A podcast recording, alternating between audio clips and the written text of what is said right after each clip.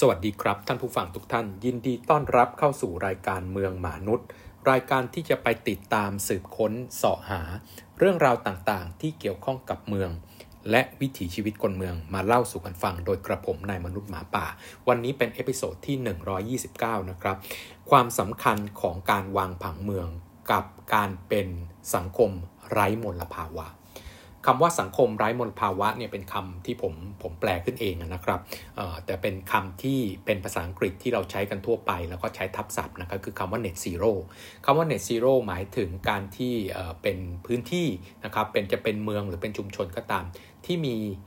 วิถีในการทำกิจกรรม และก็การใช้เครื่องจักรเครื่องยนต์อะไรต่างๆ ต่อวิถีชีวิตของประชาชนเนี่ยนะครับ แล้วมีการปล่อยก๊าซเรือนกระจกเป็นศูนย์ คือไม่มีการปล่อยก๊าซเรือนกระจกเลย โดยที่มุ่งเน้นที่ก๊าซคาร์บอนไดออกไซด์นะครับ มันมีบทความอันหนึ่งในเว็บไซต์ Center for Cities นะครับ เขียนโดยคุณวาเลนไทน์ควีนิโอนะครับ เมื่อวันที่ 4 ตุลาคม 2021 นะครับ ภายใต้หัวข้อ Net Zero Let's recognize the importance of spatial planning นะครับ ก็คือเขาบอกว่าประเด็นสำคัญที่เขา พูดถึงเรื่องนี้เนี่ยก็คือว่าเขาพูดถึงท้องเรื่องของประเทศอังกฤษนะครับ ว่าตั้งเป้าหมายว่าจะเป็นประเทศที่เป็น net zero นะครับ net zero emission เนี่ยก็คือการปล่อยก๊าซเรือนกระจกเป็นศูนย์นะครับในปี 2050เนาะซึ่งสิ่งที่รัฐบาลของอังกฤษทำเนี่ยก็คือพยายามปรับเปลี่ยนวิถีชีวิตของประชาชนแล้วก็เป็นเครื่องมือต่างๆ มาตรการต่างๆ เช่นการส่งเสริมการใช้รถพลังงานไฟฟ้า การที่เป็นอาคารเขียวทั้งบ้านเรือน แล้วก็อาคารที่เป็นพาณิชยกรรมอื่นๆนะครับ ก็เป็นการขับเคลื่อนตรงนี้แต่ว่าสิ่งที่มักจะไม่พูดถึงนะครับในการถกเถียงสาธารณะเลยก็คือว่าไอ้ built environment หรือว่าสภาพแวดล้อมที่มนุษย์สร้างขึ้นก็คือการวางผังเมืองแล้วก็สิ่งประกอบต่างๆ ต่อการใช้ชีวิตของเราเนี่ยมันมีผลเป็นอย่างยิ่งต่อการก้าวเข้าสู่การเป็น net zero emission ซึ่งประเด็นเนี้ยมันมักถูกมองข้ามไปเสมอไปจับในจุดที่แบบ แต่ละคนทำเองได้อะเพราะว่าเรื่องของการวางผังเมืองเนี่ยมันเป็นเรื่องใหญ่เป็นเรื่องของส่วนรวม เป็นเรื่องของสังคมที่จะต้องทำแล้วก็ต้องเป็นการทำงานร่วมกันระหว่างรัฐกับเอกชน ต้องเข้าใจก่อนว่า รัฐเนี่ยมีสิทธิในการกำหนดขีดจำกัดบนนะครับ สร้างได้มากที่สุดเนี่ยในในในเชิงของผังเมืองกำหนดได้แค่นั้นกับอาจจะใช้กลไกเรื่องของภาษีมากำหนดขั้นต่ำว่าสร้างไม่น้อยกว่าเท่านี้เท่านี้ได้ แต่ว่าจะทำเท่าไหร่เนี่ยมันจะเป็นช่องว่างหรือเป็นกลุ่มหนึ่งหรือพื้นที่ส่วนหนึ่งหรือประเด็นหรือประเภทของอาคารแต่ละอันเนี่ยให้ประชาชนทำได้ ไม่ได้บอกหรือว่าต้องทำแบบนี้แบบนี้แบบนี้ แต่จะเป็นมาตรการที่บอกห้ามเกินนี้ หรือถ้าทำแบบนี้แล้วได้มาตรการในการสนับสนุนส่งเสริม เพราะฉะนั้น เครื่องมือในการที่จะขับเคลื่อนเรื่อง net zero เนี่ยส่วนใหญ่แล้วเนี่ยเป็นเครื่องมือส่วนบุคคลนะไปก้าวเข้าสู่ส่วนบุคคล แต่เรื่องการวางผังเมืองนะครับในภาพรวมเนี่ยมักจะไม่กล่าวถึง แต่ว่าจริงๆแล้วเนี่ยการวางผังเมืองเนี่ยมีผลต่อเนาะที่เขาไปยุ่งกับวิถีชีวิตของประชาชนเนี่ยการวางผังเมืองนะครับแล้วก็ build environment เนี่ยมันมีผลต่อการเลือกการวิธีการใช้ชีวิตของประชาชนเป็นอย่างมากนะครับไม่ว่าจะเป็น เราจะไปซื้อจับจ่ายซื้อสินค้าช้อปปิ้งที่ไหน เราจะเเดินทางไปทำงานด้วยวิธีการไหนด้วยยานพาหนะประเภทไหนไกลมากแค่ไหนเนี่ยแล้วก็รูปแบบเวลาและอื่นๆ ในการเดินทาง มันมีผลหรือมันได้รับอิทธิพลนะครับจากการวางผังเมืองทั้งนั้นเนาะแล้วข้อค้นพบตรงนี้ค่อนข้างชัดเจนครับว่าในพื้นที่เมืองหรือลักษณะของเมืองที่มีความหนาแน่นสูงเนี่ยมัน มีอัตรา แล้วก็มีสัดส่วนการใช้รถยนต์ส่วนตัวเนี่ยน้อย ไม่ใช่เพราะว่าถูกบังคับนะครับ แต่ว่าไอ้กลไกของการใช้ประโยชน์ที่ดินแบบที่มีความหนาแน่นสูงเนี่ยมันเกิดอัตราประโยชน์ ต่อการเดินทางต่อการเลือกการเดินทางด้วยระบบขนส่งมวลชน หรือการเดินเท้าการขี่จักรยาน ที่ไม่ใช่รถยนต์ส่วนตัวเนี่ยนะครับ ที่เป็นการเดินทางประเภทที่ปล่อยก๊าซเรือนกระจกเป็นจำนวนมากเนี่ยการที่มีความหนาแน่นสูงเนี่ยมันช่วยลดการใช้รถยนต์ส่วนตัวได้มากกว่า เพราะว่า ระยะทางในการเดินทางก็มักจะสั้นลงนะครับ เราสามารถที่จะเดินถึงหรือขี่จักรยานถึงได้ง่ายนะครับ แล้วก็ระบบขนส่งมวลชนเนี่ยก็เมื่อมีความหนาแน่นสูงก็จะได้เรื่องของบริการเทคโนโลยี และความถี่ในการให้บริการที่ดีขึ้นนะครับที่เอื้ออำนวยต่อการใช้งานที่มีเรื่องของความสะดวกมากขึ้น เพราะมีดีมานที่สูงขึ้นตามไปด้วยนะครับในบริเวณที่เป็นที่อยู่อาศัย ที่มีความหนาแน่นสูงนะครับประเภทของอาคาร เช่น เป็นคอนโดมิเนียม เป็นแฟลต เป็นอะไรต่างๆ เป็นอพาร์ตเมนต์นะครับ แน่นอนว่าอาคารที่มีความหนาแน่นสูงเหล่านี้เนี่ยก็จะมีแนวโน้มที่จะมีประสิทธิภาพในการใช้พลังงานนะครับสูงกว่าย่านที่มีความหนาแน่นต่ำแล้วผลที่ตามมาก็คือปล่อยก๊าซปล่อยก๊าซเรือนกระจก โดยเฉพาะเรื่องของคาร์บอนไดออกไซด์เนี่ยน้อยลงตามไปด้วย เพราะฉะนั้น มันชี้แจงให้เห็นมันมีตัวเลขให้เห็นชัดเจนครับว่าคนที่อยู่ในเมืองเนี่ยก่อให้เกิดคาร์บอนฟุตปรินต์นะครับน้อยกว่าคนที่อยู่ในพื้นที่อื่น ๆ ที่ไม่ใช่เมืองนะครับตัวเลขนี้ชัดเจนในประเทศอังกฤษครับคนที่อยู่ในเมืองนะครับปล่อยปล่อยก๊าซคาร์บอนไดออกไซด์เนี่ยต่อปีนะครับประมาณ 4 ตันต่อคน ในขณะที่คนที่อยู่ในพื้นที่อื่น ๆ ที่ไม่ใช่เมืองนะครับปล่อยก๊าซ ปล่อยก๊าซคาร์บอนไดออกไซด์นะครับประมาณ 6 ตันต่อคนต่อปีนี้ภาพชัดเจนครับว่าการอยู่อาศัยในเมืองเนี่ยทำให้ลดการปล่อยก๊าซเรือนกระจกโดยมีก๊าซคาร์บอนไดออกไซด์ซึ่งเป็นตัวชี้วัดสำคัญได้ดีเป็นอย่างยิ่งนะครับ แล้วก็เมื่อเทียบนะครับขนาดของเมืองแล้วก็รูปแบบของเมืองเนี่ยเอาง่ายๆครับเปรียบเทียบระหว่างเมืองบาร์เซโลนานะครับกับเมืองแอตแลนตาของเอ่อตัวของประเทศอเมริกานะครับซึ่งประชากรพอๆกันครับที่ 5 ล้านคน แต่ว่า ที่เมืองบาร์เซโลนาเนี่ยแน่นอนเมืองในภาคพื้นยุโรปนะครับมีความหนาแน่นประชากรเนี่ยสูงกว่ามาก เพราะฉะนั้นสิ่งที่เกิดขึ้นก็คือว่าประชากรในเมืองบาร์เซโลนาเนี่ยก่อก่อให้เกิด carbon footprint เนี่ยน้อยกว่าประชากรในเมืองแอตแลนตาเนี่ยเยอะมากครับน้อยกว่ามากทีเดียวนะครับ แล้วก็ถ้าเป็นประเทศอังกฤษนะครับออกซ์ฟอร์ดกับเทลฟอร์ดเนี่ยเออก็มีขนาดประชากรพอๆกันนะครับ แต่ว่าเออพื้นที่ เมืองนะครับพื้นที่เมืองของเทลฟอร์ดเนี่ยใหญ่กว่าพื้นที่ของออกฟอร์ดถึง 61%นะครับใหญ่กว่าประมาณ 1.6 เท่านะเพราะฉะนั้นผลที่เกิดขึ้นก็คือว่าเมื่อเมืองมีขนาดนะ build up area พื้นที่ก่อสร้างของเมืองเนี่ยแผ่ออกไปเป็นวงกว้างมากกว่าเนี่ยผลที่ตามมาก็คือการปล่อยก๊าซจากระบบคมนาคมขนส่งของเทลฟอร์ดนะครับมากกว่า ประชากรในเมืองออกซ์ฟอร์ดซึ่งมีขนาดเล็กกว่านะครับ ถึง 2 เท่าต่อหัวประชากรนะหนึ่งคนของเทลฟอร์ดเนี่ยปล่อยก๊าซนะครับ CO2 เนี่ยมากกว่าคนในออกซ์ฟอร์ดถึง 2 เท่าต่อปีนะครับ เพราะฉะนั้นมันมีความสัมพันธ์กันอย่างชัดเจนระหว่างความหนาแน่นประชากร กับการปล่อยก๊าซต่างๆ อันเนื่องมาจากการคมนาคมขนส่งนะครับ โดยเฉพาะยิ่งปัญหาเนี่ยเกิดขึ้นที่ประเทศอังกฤษถือเป็นท้องเรื่องที่เขาพูดถึงนะครับว่า ประเทศอังกฤษเนี่ยเมืองในประเทศอังกฤษเนี่ยแม้ว่าจะมีเมืองเยอะก็ตามประชากรเมืองเป็นสัดส่วนมากกว่าประชากรในพื้นที่ชนบทก็ตามที แต่ว่าเมืองในประเทศอังกฤษเนี่ยเป็นเมืองที่ไม่ได้มีความหนาแน่นสูง เมื่อเทียบกับมหานครอื่นๆนะครับในภาคพื้นยุโรป อย่างเช่นว่าเเปรียบเทียบกับเมืองต่างๆ แล้วก็เห็นว่าลอนดอนเนี่ยนะครับที่มีความหนาแน่นมากที่สุดของลอนดอน คือย่านไมด้าเวลเนี่ยมีประชากรอยู่แค่ 20,000 คน แต่ว่าขนาดพื้นที่เดียวกันในมหานครปารีสที่ย่านที่มีความหนาแน่นที่สุดเนี่ยมีประชากรถึง 50,000 คน ก็แปลว่าความหนาแน่นประชากรในพื้นที่ที่หนาแน่นที่สุดของปารีสเนี่ยมากกว่าพื้นที่แบบเดียวกันในลอนดอนถึง 2.5 เท่า เพราะฉะนั้นก็มีแนวโน้มว่าลอนดอนเนี่ยนะครับจะมีการปล่อยก๊าซเรือนกระจกต่อหัวประชากรเนี่ยมากกว่ามหานครอื่น ๆ ในภาคพื้นยุโรปด้วยกัน แล้ว สิ่งที่เป็นปัญหาเนาะมันก็ยังเดินต่อไปเรื่อยๆนะครับ อย่างเช่นว่าเขาก็พบว่าไอโครงการพัฒนาที่อยู่อาศัยใหม่ ๆ ในประเทศอังกฤษเนี่ยก็ส่วนใหญ่แล้วก็จะเกิดขึ้นในพื้นที่ที่อยู่ชานเมืองนะครับ ไปเปลี่ยนแปลงพื้นที่สีเขียวนะชานเมืองก็เปลี่ยนพื้นที่เกษตรนะครับ ชานเมืองให้เป็น พื้นที่ที่อยู่อาศัยนะโครงการหมู่บ้านจัดสรรโครงการจัดสรรที่ดินเพื่อการอยู่อาศัย เพราะฉะนั้นไอ้พื้นที่เหล่านี้นะครับไปอยู่ชานเมืองเนี่ยก็ห่างไกลจากแหล่งงาน ห่างไกลจากระบบขนส่งมวลชนที่มีประสิทธิภาพ เพราะฉะนั้นผลที่ตามมาก็แน่นอนครับ ยิ่งระยะห่างไกลจากการทำงานมากเท่าไหร่ ขนส่งมวลชนไม่สามารถรองรับอย่างมีประสิทธิภาพเพราะดีมานมันต่ำผลที่ตามมาก็คือประชาชนที่ไปอยู่ในพื้นที่เปิดใหม่พื้นที่ที่อยู่อาศัยใหม่ชานเมืองเนี่ยมักจะ หรือถูกบังคับก็ตามทีให้ใช้รถยนต์ส่วนตัว ซึ่งเป็นต้นทางในการก่อให้เกิดก๊าซเรือนกระจกมากที่สุดนะครับ แล้วไอ้ปัญหาแบบเดียวกันนี้ไม่ใช่เกิดแค่ที่อยู่อาศัยชานเมืองนะครับ มันเกิดกับพื้นที่พาณิชยกรรมด้วยนะครับ ในอังกฤษเนี่ยมีพื้นที่ที่เรียกว่า enterprise zone นะครับ ก็คือเป็นย่านของตัวของพาณิชยกรรม เป็นธุรกิจการค้าการบริการนะครับ พาณิชยกรรมสำนักงานต่างๆเนี่ย business retail park เนี่ยในช่วงหลังๆ ก็สร้าง บริเวณชานเมืองทั้งนั้นนะครับ เพราะฉะนั้นตัวนี้ก็เป็นปัญหาเดียวกับที่อยู่อาศัยชานเมืองครับ พึ่งพารถยนต์ส่วนตัวไปติดต่อธุระไปจับจ่ายซื้อสินค้าในพาณิชยกรรมเนาะเพราะว่าระบบขนส่งมวลชน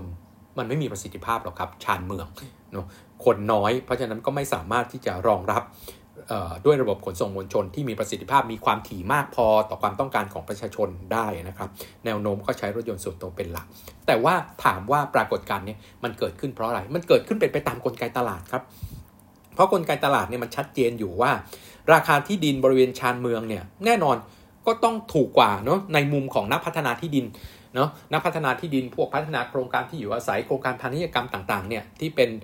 คนเป็น developer ทั้งหลายเนี่ยเขาก็ต้องเลือกที่ดินที่ถูกเป็นหลัก แล้วก็ชานเมืองเนี่ยก็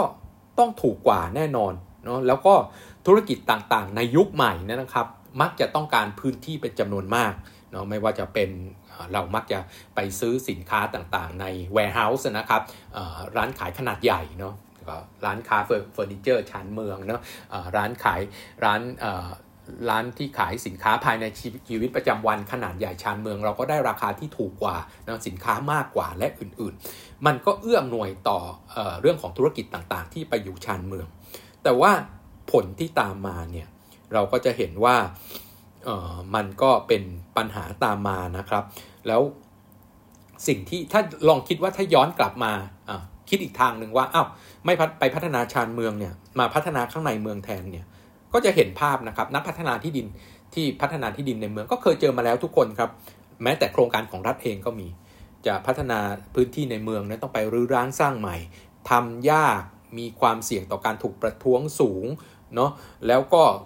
ราคาก็แพง เพราะว่าต้องไปทะเลาะกับคนเป็นจำนวนมาก ความล่าช้าก็เกิดขึ้นเนาะเพราะฉะนั้นการจะพัฒนาพื้นที่ด้านในของเมืองเนี่ย มันยากกว่าเสียเวลากว่าเสียต้นทุนมากกว่า มีความเสี่ยงต่อการเกิดทัวลง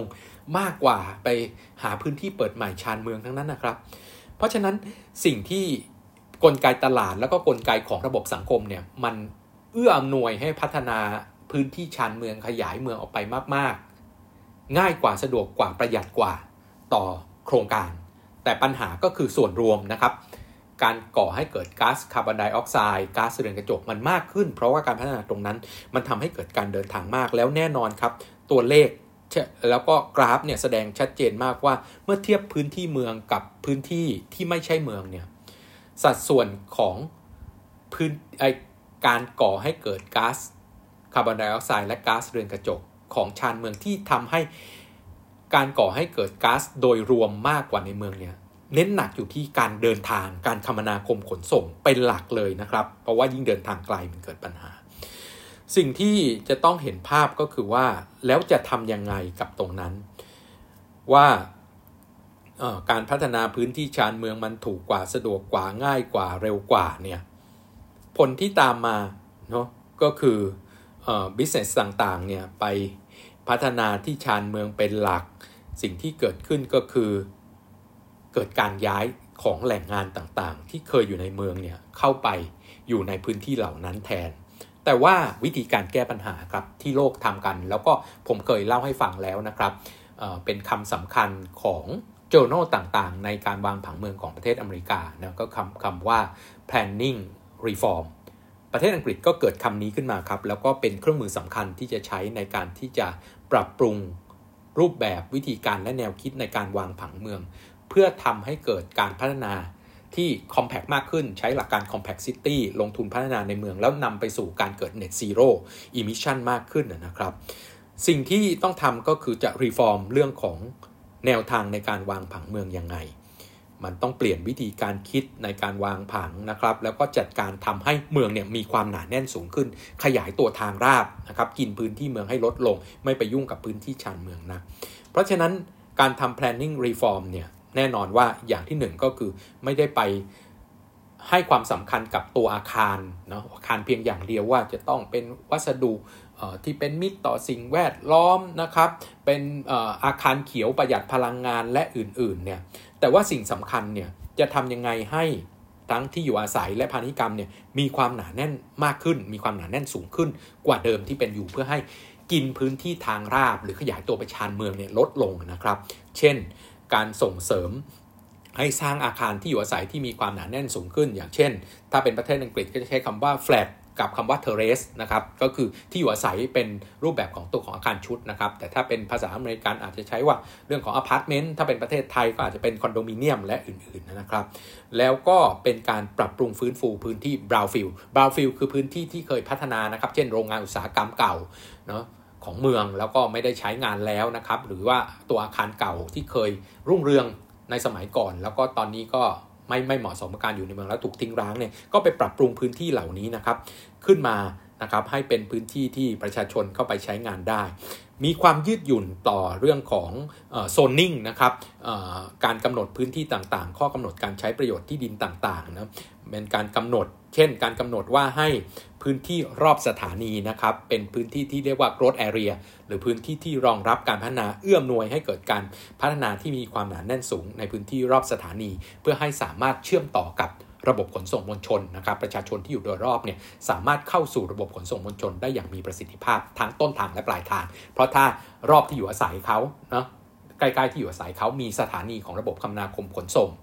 ทางรางนะครับปลายทางที่ทำงานเขา ก็อยู่ใกล้สถานีของระบบคมนาคมขนส่งทางราง เขาก็เดินทางด้วยระบบรางไปเดินไปถึงจุดหมายปลายทางได้ โดยที่เขาไม่ต้องใช้รถยนต์ส่วนตัว ซึ่งถ้าเป็นประเทศอเมริกาแล้วก็ประเทศไทยใช้หลักการนี้ว่า TOD หรือ Transit Oriented Development คือการพัฒนาพื้นที่รอบสถานีนะครับ เพราะฉะนั้น